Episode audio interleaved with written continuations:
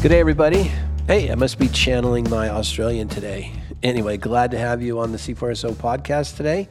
Our guest is Kris McDaniel, who is the founder and rector of Trinity Anglican Church on the west side of Atlanta. In our conversation with Kris today, we talk about the spiritual formation aspects of Advent, how Advent implies an unfolding story, and how that story is meant to inform our formation into Christ likeness. I think you'll be fascinated by this episode. Here we go. Today, I am with one of my buddies, Kris McDaniel. Dang, we haven't been on a podcast together, Kris. Good to see your face. Oh, it's so good to see you, Todd. You know, I, I used to be a fan when you and Karen had your podcast, but are you going to bring it back or what? I think we are going to bring that thing back. It was a lot of fun. We we did a little uh, daily office based daily lectionary based podcast called Renewing the Center. And it was a, a, kind of pandemic strategy during the darkest days for our church. I thought yeah. we're just going to put three 10 minutes out there a week and super fun. We'll, we'll bring some version of it back here before long. Good. Yeah, I was thinking of it because uh, a big part of what we want to talk about today is the, the human heart, the, the mm. human soul. So, this first series of podcasts that I'm doing for C4SO is called A Storied Season and we're going to be looking at uh, aspects of the church seasons, and of course, coming into Advent, uh, a storied season, Advent. Love and it. I want to talk to you, Kris, today about what I'm titling Advent in Our Heart. Mm. And what I mean to get at there is that, you know, Advent is uh, obviously and unavoidably and rightfully kind of a theological reality. Everybody knows it to be a church calendar year reality you know, it, it tells the story that we're alluding to. But obviously, the intent is it is for it to be much more than that. So, as you've been walking congregations now for what 10, 12, 15 years through through Advent, how, which which Advent are you coming up on? It's probably yeah. We we actually observed Advent before we were Anglican. Oh, we planted okay. as a vineyard, so tw- twenty years of Advent. Yeah. All right. So so you and your team have been walking people through Advent for for uh, twenty years. What are the kind of things you think of in like your teaching, your preaching, your discipling, of how Advent ought to help us shape a soul in Christ? That's a really good question. I my mind immediately goes back to Eugene Peterson's translation of John 1 where he says the word became flesh and moved into yeah. the neighborhood. I yeah. that that image just for me uh, captures the whole essence of what Jesus is coming. His, his coming is uh, to to be in proximate space, to be close right. to us. So when I think about Advent from a, a formational perspective, um, it's you know Brian Bryan Bryan Stevenson says you know that proximity that's how we impact one another, mm-hmm. and I think about the word coming into the neighborhood and this reality that Jesus is coming is all about Him coming into our space and encouraging us, but also laying claim to us, uh, placing claims upon us. And so I think that's the essence of yeah. of what Advent means for me from a formational perspective and how it shapes our soul. What does it mean when Jesus comes close? And then how does he lay claim to me? And and what kind of intimate whisperings do i receive from him uh, regarding healing and whatever it is that we need when we're in dark places waiting for him to come? Yeah. So thinking back on the the times you've led trinity through advent um, what are the kinds of things you find yourself uh, as you design sunday mornings mm. what are the kind of things you've, you've found yourself doing over the years and why when it comes to communicating the, like you said, the radical centrality of presence, you know, both in a spiritual formation sense and, you know, thinking of Bryan Stevenson in a, a missional sense. Yeah. I think one of the things that I've learned to do is to let John the Baptizer say what he came to say during the Advent season, which is pre- prepare. Um, yeah. That, and that image of prepare the way of the Lord. And I remember, I think it was N.T. Wright who said, you know, imagine that your driveway is cluttered and debris filled and someone very important a king is coming to visit you you clean you clear the driveway so that there is yeah. an ease of access and i think for me when i imagine how god has shaped our own congregation through advent it's to not rush too quickly to the sentimental notions of kind of greeting mm. card spirituality but to really yeah. let the uncomfortable prophetic voice of John the Baptizer stand front and center. I mean, he he is the star of Advent in my mind in terms yeah. of the one calling us to get ready. And that, I mean, Todd, that means repentance. It means fasting. It means looking at the debris and the clutter and doing something about it. And and I think yeah. that's where we've really found the, most of our growth has been involved in saying the beauty of the shepherds and angels is coming, but not yet. John yeah. has something to say to us first. Yeah. Well, I, what I like about what you're saying is a really important particularity. I mean, you and I both have kids old enough to either say to us, because they're PKs, either say kiddingly or seriously, well, the universe is speaking to me, or, you know, the universe spoke to so and so. And of course, in Christian spirituality, as you said, we're talking about a really specific person with flesh and blood. And so yes. when we talk about Christ likeness, we're not talking about ideals or the universe. We're talking about shaping our souls in and around this real person. Um, so, say a bit more about how you guys teach on that kind of thing at Trinity, or how you try to communicate that in that. i mean, it's exactly what you said. It's the the scandal of particularity. Mm. I mean, John. When I think about John, Yes. John, John had familiarity, familial familiarity with Jesus. Mm-hmm. So that in, that image of like I thought I knew you, and then I saw the Holy Spirit descend on you. It took the knowing of Jesus to a whole nother place, which actually undid a lot of the prior uh, preconceptions of knowing. I think we're exactly the same way. Uh, we've got to let the the scandal of the particularity of who Jesus is and what He's come to say to us, because. Mm-hmm you know, I, we said this, I think, the first year of the pandemic, we were uh, standing in a freezing cold parking lot and we said, you know, this is maybe the most adventy advent ever because yeah. we're actually, we're in a darkness. Uh, mm-hmm. We're in a kind of bright sadness. And when Jesus comes, he actually comes to, to do and say and be with us in very particular ways, ways that actually lay claim to our lives, the trajectory mm-hmm. of our lives. And so for us, a- Advent has always been a, um, a heavy spiritual formation emphasis. What does making room look like? I mean, I think mm. of Mary. She made room for for Jesus. She she quite literally became a house for Jesus. And so then, if we ask ourselves within the context of community, what does it mean for me to to be a house for the growth of the work of God?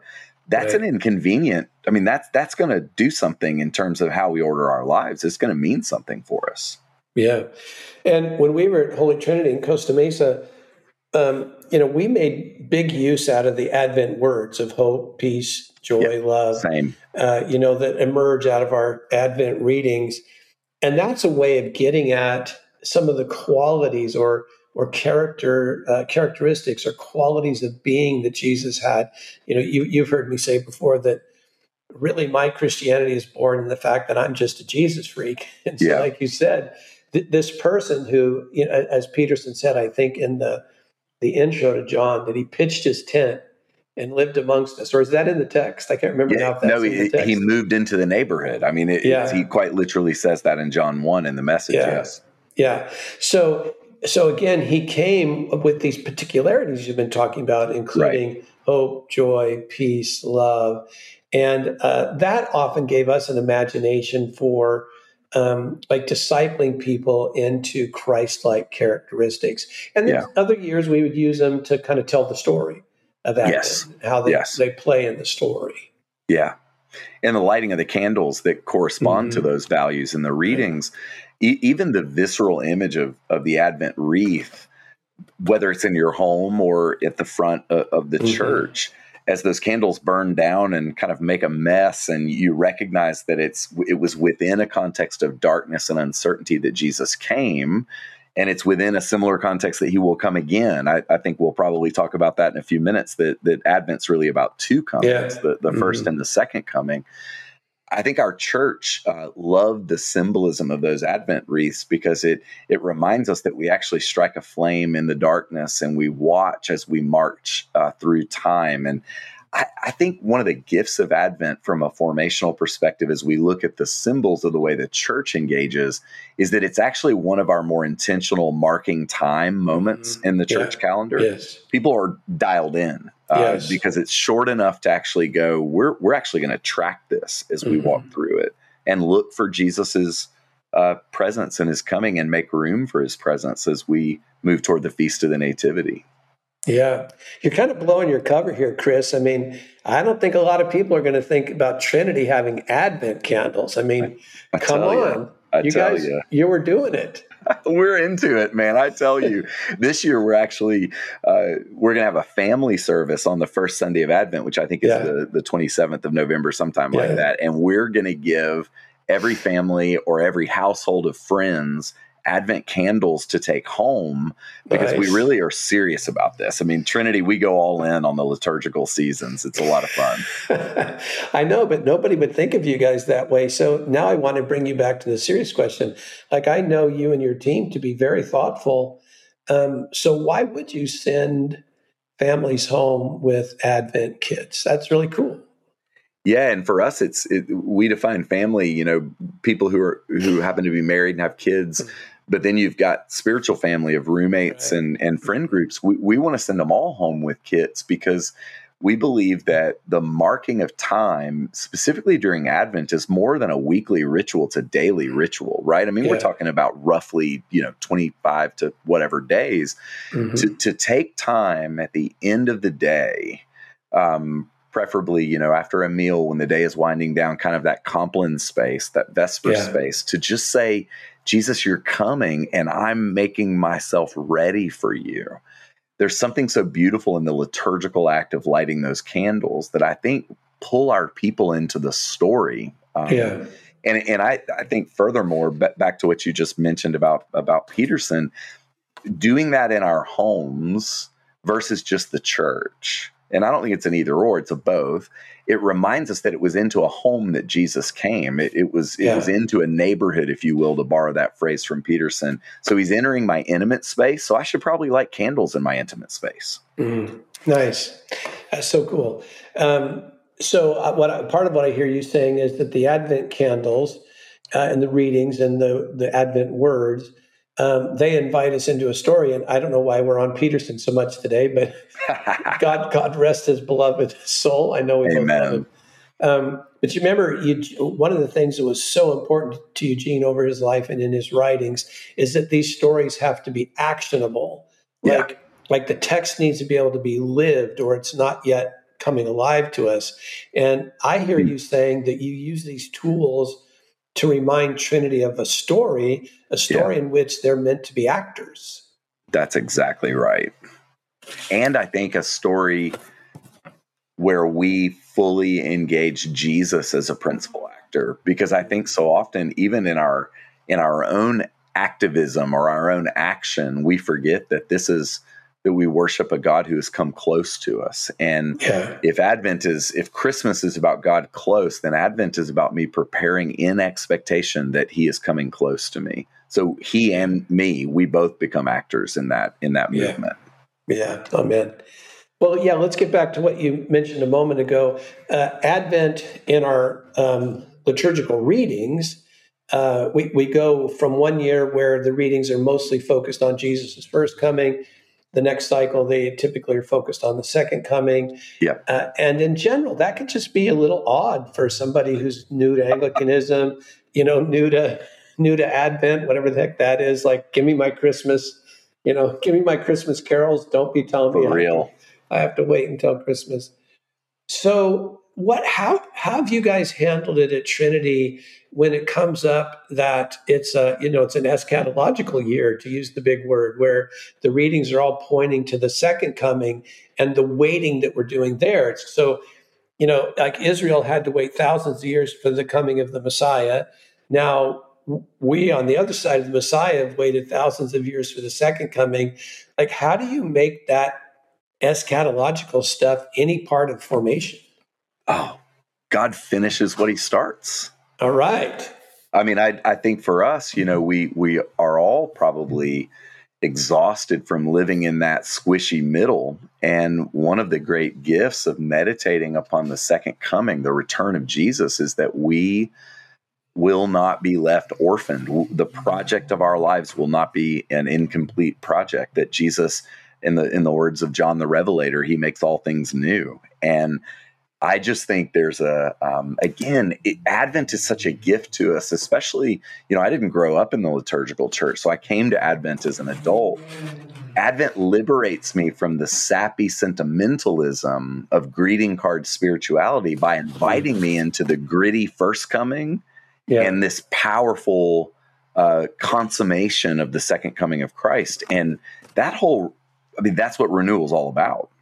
And so I think that what we see there is just this like future forward facing hope that whatever the mess is that we may be facing and whatever we may be mired in or stuck wrestling through or dis- places of disappointment, disillusionment, Jesus is going to complete the work that he began. And I'll yeah. tell you, Todd, if if there's a thing we need to hear more repetitively in the last three years, it's that Jesus finishes what he starts. Yeah, no kidding. Hi, I'm David Taylor, C4SO Scholar in Residence for Arts, Media, and Culture. And I'm Phaedra Taylor, a visual artist who happens to be married to David. And we are excited to share The Light Has Come, a collection of illustrated prayer cards that we have created for Advent, Christmas, and Epiphany. This collection of 25 cards includes themes that we're familiar with, like joy and peace, or Mary and Joseph, but also less familiar ones, like sorrow and refugees, the mundane, and the fantastical. And our hope with these prayer cards is that individuals like yourself, families, small groups will experience the nativity narratives in a fresh way in hopes of discovering a story that truly heals our broken world. If you'd like to learn more or purchase the cards, visit store.rabbitroom.com. And we hope you have a wonderful Advent season with those that you love. I mean, I'll just keep it real. Uh, I think it happened to me yesterday because I don't I didn't read the news this morning, but yesterday I was just reading the news, Kris, just Ukraine and I know. Uh, recession, inflation, uh, political strife. Um, uh, I, I, can't remember. There are two or three other major things, and you just think at the human heart can only take so much. True. And that stuff's really real, and it breaks our hearts. And then, in addition to that, we, most of us have trouble at work. Uh, we might have a neighbor that's mad at us. You know, we could be in a tiff with one of our kids. Yeah. And man, it is really easy to become kind of hopeless. It does. And, it and so how do how do you guys how do you and your team connect? You know, like eschatology is such a big abstract word. Yeah. But I mean, you've already said it that God finishes what He starts. But like, I want you to think about the people you know in Trinity who are living with that tension that I just described, and and and picture yourself again helping them see how what God's um, starts, he finishes matters. Amen. And I think we see that taught in both comings. I mean, Jesus mm-hmm. in, enters into the nitty gritty, broken darkness, and and he does that in in Bethlehem, and he he will do that in your life, whatever it is that you're yeah. facing and where you're going. And I I look at this beautiful invitation for us during the Advent season, and I it just I think it's designed like the beauty of the rhythms of the liturgical year are designed to occasionally put put the hand of God under our chins and lift our heads up to the hills and say, "This is where my help is coming from." God, God is yeah. God is not aloof from human suffering. Yes. He's not he's not afraid of of sin and brokenness and misery. And honestly, Todd, he's he's not even afraid of people's deconstruction. Yeah. Um, Jesus moves toward the mess. He moves toward yeah. the darkness. And, mm-hmm. you know, my mind goes when I think about the, the darkness and how God finds us in the darkness. You know, the challenge, the challenge, the challenge we have is that our eyes don't work very well in dark places, but God's yeah. do. You know, I think that's what David meant in the Psalms when he said, darkness is not dark to you. He was probably implying the inverse, which is like, but it right. is pretty dark for me and I think about the little the little boy in in the um, one of the Narnia books that was sitting in the tombs, just totally bereft of community and cold and afraid, and something warm saddles up next to his back, and it turns out it was Aslan that had just sat next to him. Yeah, and in the dark, he kept him warm and reminded him that he wasn't alone. I, I think that there's something about Advent uh, when we light that Christ candle um, yeah. at our midnight mass on Christmas Eve it's like a reminder that in the dark Jesus comes and he he he's warm and solid and mm. sturdy and he keeps me oriented in the dark. Yeah. And I think the first and the second coming they teach us that. If yeah. we'll if we'll listen, if yeah. we'll pay attention and make some space. Yeah, amen. Well, I do remember as you said a moment ago that uh, you and I both were I don't know if we were officially on the Canterbury Trail, but but I know I was starting to read Anglicans and I think I was using um, uh, Celtic Daily Prayer. I don't know if I was using the Anglican prayer book, but I'd started using liturgy. Yeah. Uh, and, you know, there was some interest in that. So, uh, so I want you to again picture your team, you know, sitting around a, a planning table. You weren't lifelong Anglicans. You're, you, you yourselves are beginning to get something spiritually enriching out of the liturgical life.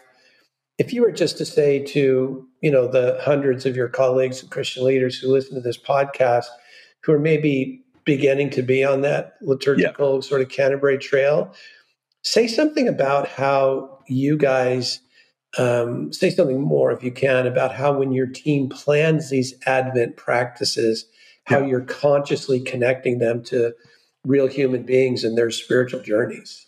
Right. Like I'm picturing Marty choosing music and right. you guys picture, picking the lection you're going to speak from, that kind of really practical stuff. Yeah.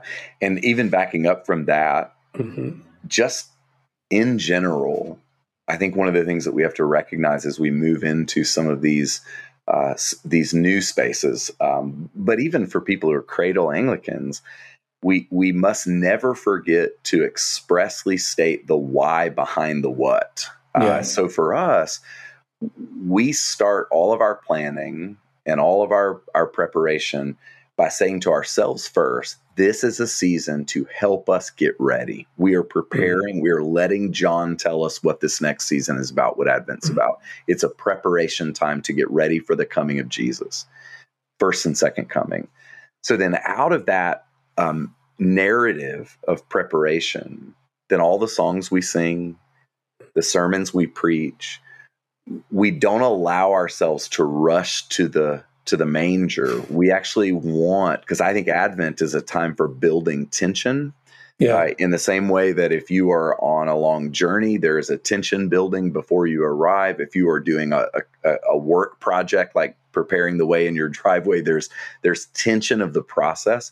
And so we try to demonstrate a sense of restraint. It's like we, we are in a get ready. So we keep the why behind the what, like at the very front of our hearts. And we actually mm-hmm. express that to our church. We're like, this is not, we, we will be there when we get there. But right now, this is about you preparing your life to get ready. So all the songs, all the sermons, the the the Advent devotions that we put in people's hands, the candles that we light, uh, they're all about anticipation. And yeah. I actually, Todd, think that in a in a culture and in a society that is so full of instant gratification, yes. we, we've lost sight of what it means to right. anticipate something and to wait for it, you know? Yeah. And Advent is uh, similar to Lent. You know, there are seasons mm-hmm. where we're told to wait for something and to look for something. Yeah. And I just don't think we're very good at it. But what I have found is that whether you grew up in the Anglican tradition or not, we all know when we're confronted with it in our bones, like it's not good that I'm not great at waiting for stuff. Mm-hmm. And so I think that people receive the invitation as a one that's relatively intuitive. It's like, okay, I need to wait for this. I need to yeah. work with Jesus to prepare my heart. And then all your liturgies just have to support that. Yeah. You so know? that's that's one thing I know about Trinity is that when you guys choose elements of liturgy and you arrange them the way you do, it's always done very thoughtfully to um, be the means to the end that you guys drew up, you might say, on the whiteboard in That's staff right. meeting. That's right. That's exactly right. And so you're never just doing liturgy. No. Um, in that sense of sort of rote, you're always either doing pastoral care or evangelism through liturgy, right? That's exactly right. And and because we were, you know, we're quote unquote relatively new converts. I think I've been an mm-hmm. Anglican for 14, 15, 14 and a half years, something like that but I would argue that none of us should ever just do the do the liturgy. We yeah. because the liturgy actually, including the church calendar, it it places the beauty of this drama in front yeah. of us. But if we don't point to the drama, people will just default to like, oh, this is when we don't eat certain things or this is when we light certain candles. Right. And I think that it's our responsibility. I think we actually have a moral responsibility to point to the why behind the what. It's like, why, why are we doing yeah. this in the first place? Yeah, like you said, we as Americans and probably most of the developed world, we just don't wait very well. I mean, we don't. I, I've been in Atlanta enough to know that your traffic, well, your traffic is bad, but your drivers are almost as bad as California. And you know, people will see, people will put people's lives at line to get 30 feet more asphalt, like so just to just to cut into something. Hey, or, or you know, our, unofficial motto, the city of Atlanta, is the city too busy to hate. I mean, we've made an idol out of busyness, you know. And you know the funny thing about Christmas is that Christmas, the Feast of the Nativity, happens on the same day every year, and yet it sneaks yeah. up on us every year. Yeah, and and we start with that intuitive that intuitive mm. statement at the beginning of Advent. Listen, every year this sneaks up on you. Advent yeah. is a way for Christmas to not sneak up on us. We're just going to get ready together, and yeah. people think, well, dang, that makes a lot of sense. Yeah, I was picturing uh, today you know how we when we all are ready to check out at a supermarket or something we always look for the shortest line yeah because we don't want to wait and if there's some little old lady in front of us who doesn't know how to use her chip reader and it takes like three seconds longer our heads, yeah. our heads are about to explode yeah um, yeah. That's one of the things I really do genuinely miss about uh, being like you, a rector, is that these are just great tools, as you've been explaining to us, to deal with real human beings whose souls are actually deeply troubled yes. they don't know how to be at rest and to wait. And every year we've got this neon sign saying, Yes. You know, Israel waited, we're waiting, but as yes. you said, there's a there there, there's a telos there. There is. And so so we're not waiting in sort of stupid hope or naive hope, we're waiting in a sure hope. That's right. And I think that what we've seen is that the darker your circumstances feel, the more adventy it it it is because it was in a in remarkable darkness that Jesus came. And the imagination for me of Jesus enters into darkness, then what that does for me is if you do that, if we talk about that, socialize that idea, then no one's exempted from from the gift of the coming of God because none of us are priced out, none of us are disqualified, none of us have been left out. And in that sense, Advent for us is is it's an evangelistic season because it's actually a mm-hmm. time where people who think they're far away. I mean, I think of the shepherds, right? Like these guys yeah. were handling dead sheep and ceremonially unclean. They were people of the of the fields, and it was right. to them that the message of Jesus is coming yeah. is announced. And yeah. gosh, if they're brought in, then how much more uh, the rest of us? And and I think also, Todd, you know, the Christmas season, even among the most faithful Christian that we know, it's filled with busyness, with spending, yeah. with parties, with being around family that maybe stir up a lot of anxiety in us. Yeah. And so the church, we just have such an opportunity to give people a place to say, here, we're going to light candles, we're going to prepare our hearts, and we're going to get yeah. ready. Yeah. We need it. That's a great point, Kris. I, I don't think James K. Smith made precisely this point, but you remember his point of the um, shopping malls habituating our hearts. Yes. And so if you, I, and, and again, I'm not down on shopping malls. You know, I come from Southern California and lived very near um, South Coast Plaza my whole life, which at one time was the glamorous mall and the most glamorous mall in America. And when they decorated that mall, it was like a destination to go see it. Yeah, I bet. So, so I'm not in any way putting that down and the huge crowds and all the consumerism. Uh, but I mean to say something like what Jamie Smith was saying is you compare that to your humble little four candles yeah. in an industrial park yeah. in West Atlanta but it's so powerful. I mean, I think that it's was Jamie's so point powerful. that we have these things that can re-habituate our hearts if we intend them to do so. If they just remain a little religious tradition, they're not going to do anything. But yeah. if we bring the kind of intentionality to it that you've been suggesting today, they really can re-habituate our hearts and change our imaginations. Absolutely, and that's exactly what liturgy is meant to do: is to form our imaginations. Yeah. So, Kris, we like to end on something uh, lighter and more fun. So, uh, this could be something in your you and Karen's family. It could be something at Trinity. Uh, but what comes to your mind as kind of a cherished, really moving moment of Advent? Mm. I think one of my the highlight of my year. I guess I'll I'll keep it real with you, Todd. Um, mm-hmm. The highlight of my year, um, in terms of church, is our midnight Christmas Eve candlelight service. Yeah. Um, and so every year I, I anticipate that time. My my whole family, I've got three kids in, in college that live in various places. They all come home. Um, yeah. We we they they get pajamas on Christmas Eve and wear their yeah. pajamas, even though they're now mm-hmm. you know adults. They they yeah. wear those. I, I trust they won't be listening to this podcast. Um, and and we we just there's something about extinguishing every light in our sanctuary with hundreds of people and standing in darkness for minutes and watching the clock strike midnight and lighting that Christ candle that Todd it just mm. it pulls me into a liminal space into a wow. thin space every yeah. single year and so that moment for me it's like you're surrounded by your blood family your spiritual yeah. family and then in the darkness and you know you've been in our sanctuary you know 600 and something chairs that one candle it throws yeah. a lot of light off yeah. and then we light our candles on that and then by the time we're singing silent night at 1205 on christmas mm-hmm. morning it's like all that preparation it was for this it's for it's yeah. for this holy place where we redefine our understanding of what family means and yeah. when i look at every year when i look at, at advent um, I think it all leads to that moment and then this opportunity. You know, it's no one of the things we haven't talked about is Advent is the beginning of the church here. So it's it's a new beginning in and of itself that moves us forward right. into what God yes. has. And as Christmas morning comes, um, we go home I put everybody to bed. We get all the presents out, and then every year I pour myself a glass of bourbon and I watch the Pope do his midnight mass. uh, so that's how I actually in. That's what makes day, you Anglican is that in, bourbon. The day, I, I, I pour myself a glass and I sit by myself. No one wants to watch the Pope but me, and then I yeah. watch that midnight mass at Vatican City, and it's so fun. well, all your all your British English all your British English friends are happy to think of you as sitting there with a, a little glass of something, something. That's right. That's right. That's right.